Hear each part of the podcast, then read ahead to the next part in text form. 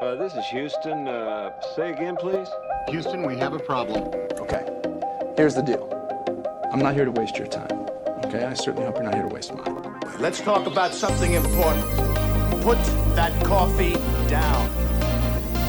Two little mice found in a bucket of cream. Now you put water into a cup, it becomes the cup. Be water, my friend.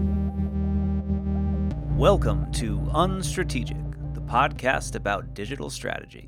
I'm more in love now with digital design because of that that two-way communication. With a lot of design, it's it's a very one-way. You know, you you put something out there and people can look at it, you can talk at them. But with with digital design, with interactive design, you know, you are having a conversation with them.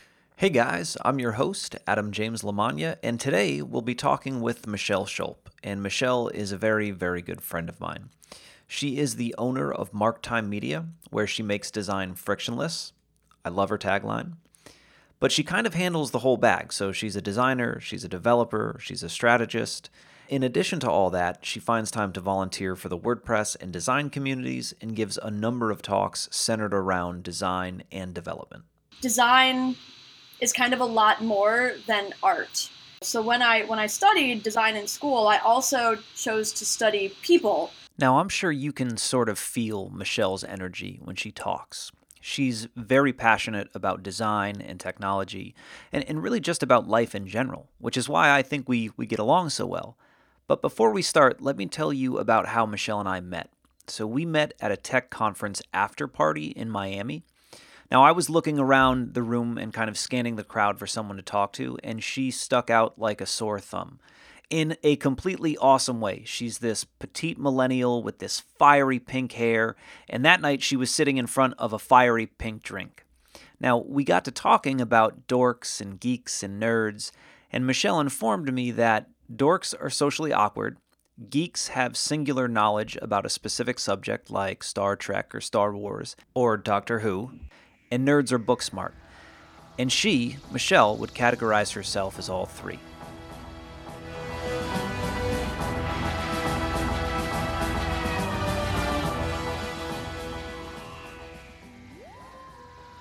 So I was asking Michelle about her contact form because it's a pretty cool contact form on her Marktime Media site. But under the, you know, what is your approximate time frame question, she has a drop down, and some of it says in the next couple of weeks, in the next couple of months, but there's one that says now, ASAP, yesterday if you have access to a TARDIS. And I asked her about TARDIS. So you'll have to explain to me what this TARDIS means. Oh, ha ha ha! That's a Doctor Who reference. So obviously we can't be friends anymore because no, don't we can't. I'm gonna have to look it up. Hold on. Oh hold my on. god! TARDIS. I can't uh, even. I can't even right now. Yeah, it stands for time and relative dimension in space. Time and relative dimension in space. Oh, that's a uh, quantum mechanics thing. Well, it, yeah, it's time travel. That's what he does. So, Oh, awesome. That's Dr. Seuss? Doctor Who. Oh, Doctor Who. It's British. I was like, wait a second. Oh my gosh. Dr. Seuss. We Are you kidding? we can't be friends anymore. Apparently we can't.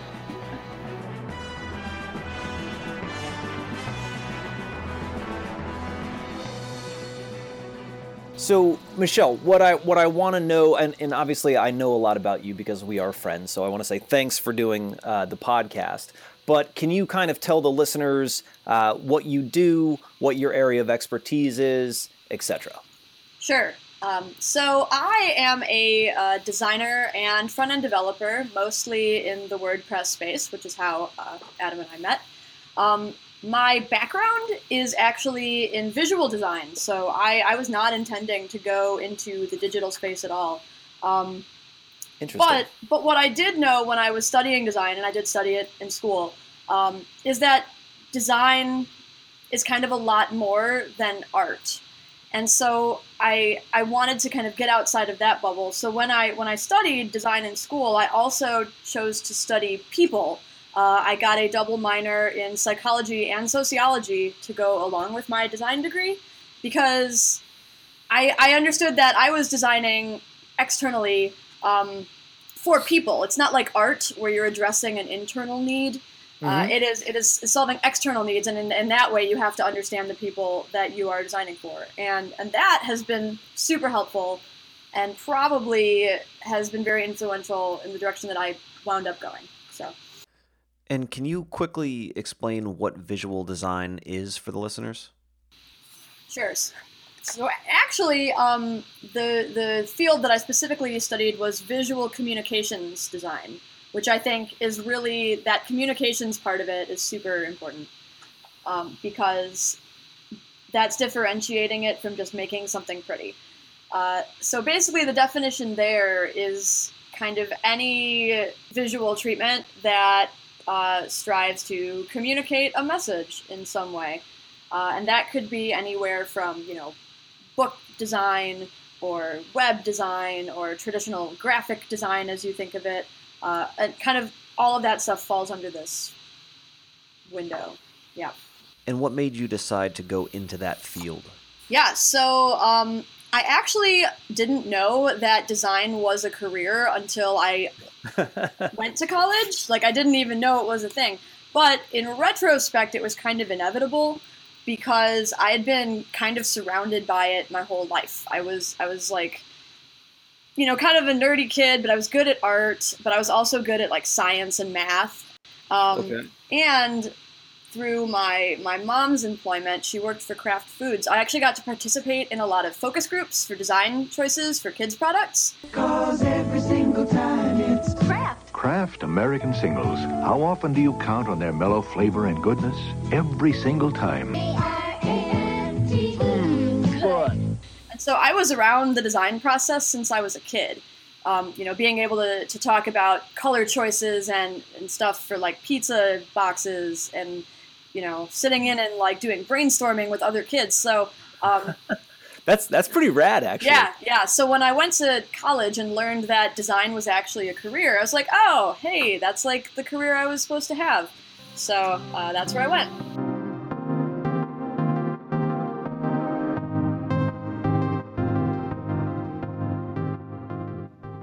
I mean, for, let's let's first start with like what what does strategy mean to you?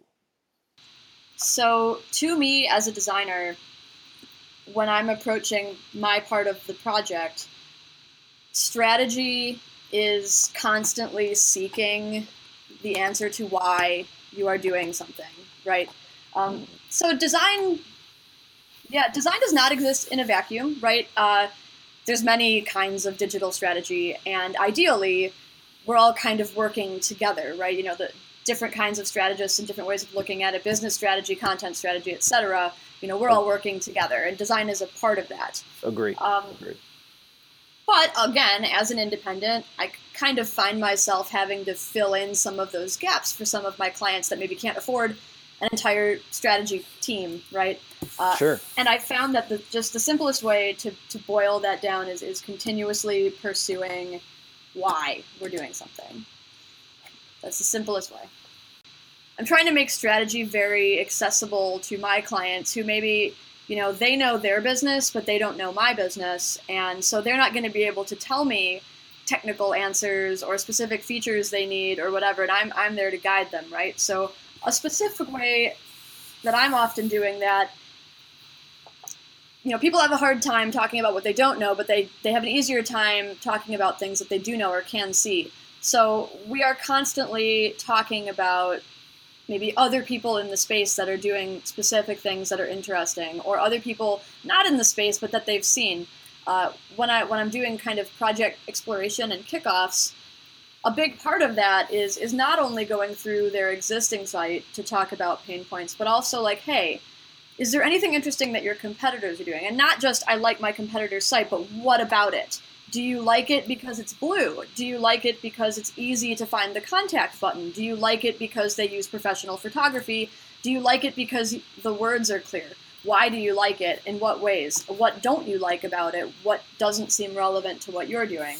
What about this other site that has nothing to do with your business, but they're using this pattern that you like? You know, I, I really like that uh, it's really easy to find the content that I'm looking for specifically. I like that the menu is really clear. I like that the search feature adds this extra thing.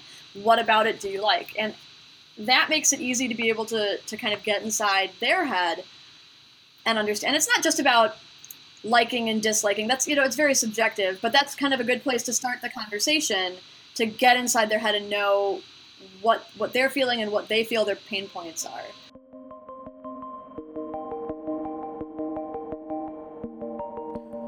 So, Michelle, being both a designer and a front end developer, when you're building websites, how do you decide uh, what should be custom or, or what tools you should be using? How's that process look? So, part of my job is not only to come up with ideas, but to come up with ideas that fit the criteria and fit what, what we can do. And so, selecting tools, existing tools, is a big part of it. Um, okay, so it's kind of like houses, right? You can get a house in any budget, but you can't get any house in any budget, right? Right. Correct. So you can find the the tiny studio apartment that's super cheap and live there, and that will be great because that fits your budget. But you're not going to be able to take that same budget and get a mansion, right? Correct. So that's that's my job is to help people. I, I kind of feel like I'm on House Hunters, but for websites a little bit, you know. um, so that's that's kind of my job though is to navigate that world between do you need something custom will something that's not custom solve your problem um, sometimes people do need something custom and and that is when right. you refer them to people who can build that but not everybody needs something custom just like not everybody needs a custom theme even some people right. really just need you know, a theme they can buy, put their logo in, and be up there, and they don't need to spend thousands of dollars on someone like me. Agree. They can they can maybe spend a few hundred dollars with someone like me, just teaching them how to set it up. Yep. Um, I totally agree. And that's all still design strategy. That's all design strategy, because it's finding the right tool for the to solve the problem. Strategy is a part of every discipline. It should be, and um, design thinking which is kind of that whole, you know, being deliberate about what you do. It's design thinking is part of a lot of other disciplines besides just visual design. So, yeah, so let's talk about that for a minute. I think, you know, that the concept of design thinking, there are lots of different tactics and exercises one can use to kind of perform design thinking. So, is there a certain approach that you have to that? So, I've been very influenced by um, Steve Krug, who wrote the book Don't Make Me Think. So that is the approach that I always take. You know, design is best if it gets out of the way. If you don't notice it, then it's doing a good job. Right. So art is the part that's that's beautiful, right? But design is the part that you're not supposed to see.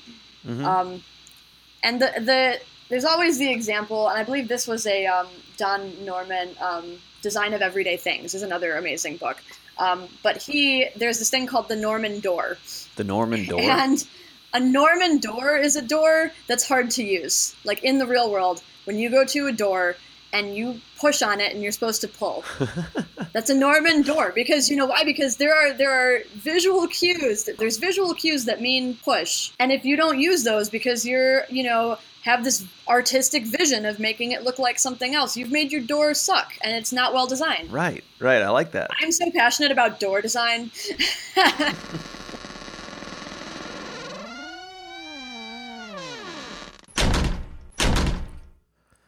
All right, so Michelle, what about an awesome tactic that you can share? Sure.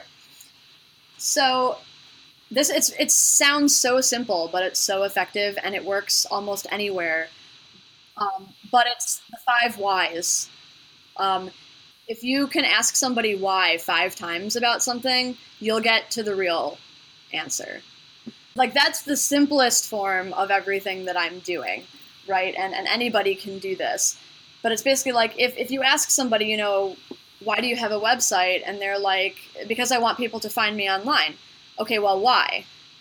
Because I want them to be able to you know, look at my products. Why? Well, because I want them to buy them from me. That's a great tip. And you can use it anywhere. It's great in every aspect of your life, although maybe in relationships it might get annoying. I don't know. I'd, I'd still use it. right, right. That's funny. That's funny. Why are we dating? Well, um, yeah, you might not like the answer.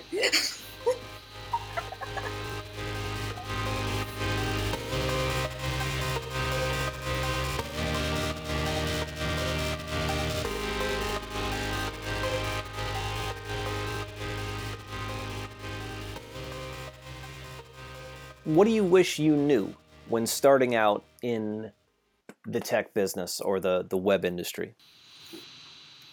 What what I wish I knew when I first started out is that design has so little to do with what something looks like. Now that sounds weird because when you think of a designer, you think of those people that are obsessed with typefaces and arguing about ampersands that they like and, you know, you know, differentiating between shades of color. And yes, me and my design friends all do that stuff, right?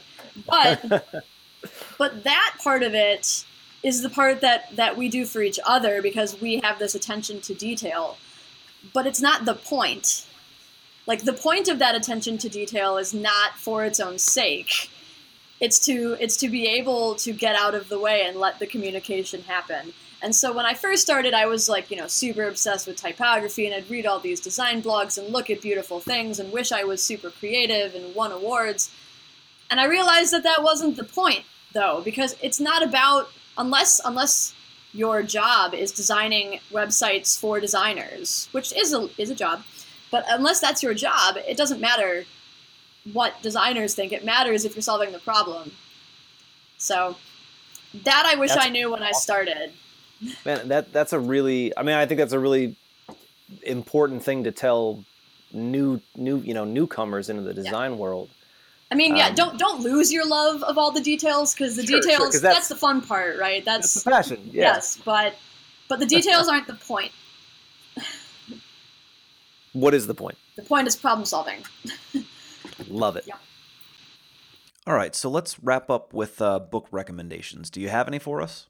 So I mentioned earlier, um, Steve Krug, "Don't Make Me Think." Is is if you want to do any kind of design or user experience, you have to read this book. I also think you should probably also read Don Norman's The Design of Everyday Things. Now, specifically in the digital design space, uh, there's two books that I got from the How Book Library, um, and that would be The Strategic Designer uh, by Ooh. David Holston and The St- Strategic Web Designer by Christopher Butler. Now, I love Christopher Butler. I think he's so so smart. He he runs an agency called Newfangled, and they're just they're pioneers in in the the UI experience space. Oh my gosh. Um, yeah, no, they've done some awesome work. Yes, actually, so I checked out Newfangled work. I I love them. Um, so the strategic designer and the strategic web designer, great. Um, another book I'm actually working on right now, I haven't finished it, is Creative Strategy and the Business of Design by Douglas Davis. And Ooh. this is a, a, book more so for people that are, are running a design company or are independent designers, but are, are looking at it from a business strategy standpoint for creatives. It's been really mm-hmm. interesting. About halfway through it, I'm really enjoying it. Uh, that does sound cool. Yeah. So I'll, I'll um I'll, I'll, have to I'll take these books and I'll put uh, links in them in the blog on on strategic so people can get to them. I also pretty much anything uh, Mike Monteiro says is golden. Agree. So. yep. Design is a job. yep. yep totally. Yep.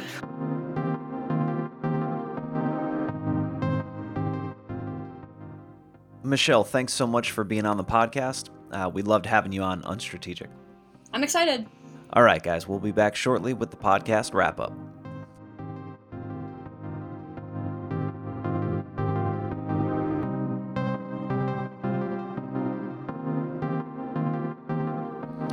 All right, so let's do the wrap up, guys. Number one, design is a lot more than just art. Remember, digital design Interactive design is a two way communication, so communicate with your users. Two, don't let design get in the way. Remember the Norman door. It's a poorly designed door where you're not sure whether to push or pull. Three, do the five whys as a tactic to drill down on goals and objectives. Ask your client why they want to do something and keep asking them why. The more granular you can get in terms of goals and objectives, the better you'll be able to design and build and meet those goals and objectives. Now, if you're interested in working with Michelle or you just want to say hello, she's got two websites. One is her marktimemedia.com. It's her professional marketing and portfolio site, so marktimemedia.com. And her other one is her personal blog at mynameismichelle.com. And just so you guys know, Michelle is a great writer and she's a phenomenal speaker. So check out some of her presentations, they're online. Just search for her name. So her last name is spelled S C H U L P, Michelle Schulp. Okay, thanks so much for joining us this week. I will put up the book recommendations that Michelle gave us, uh, and they'll be on the blog at unstrategic.com. And we'll be back in two weeks with a brand new episode. Rate us on iTunes, and please feel free to reach out over social or email. I'm your host, Adam James Lamagna, and as always, guys, it's a pleasure. Cheers.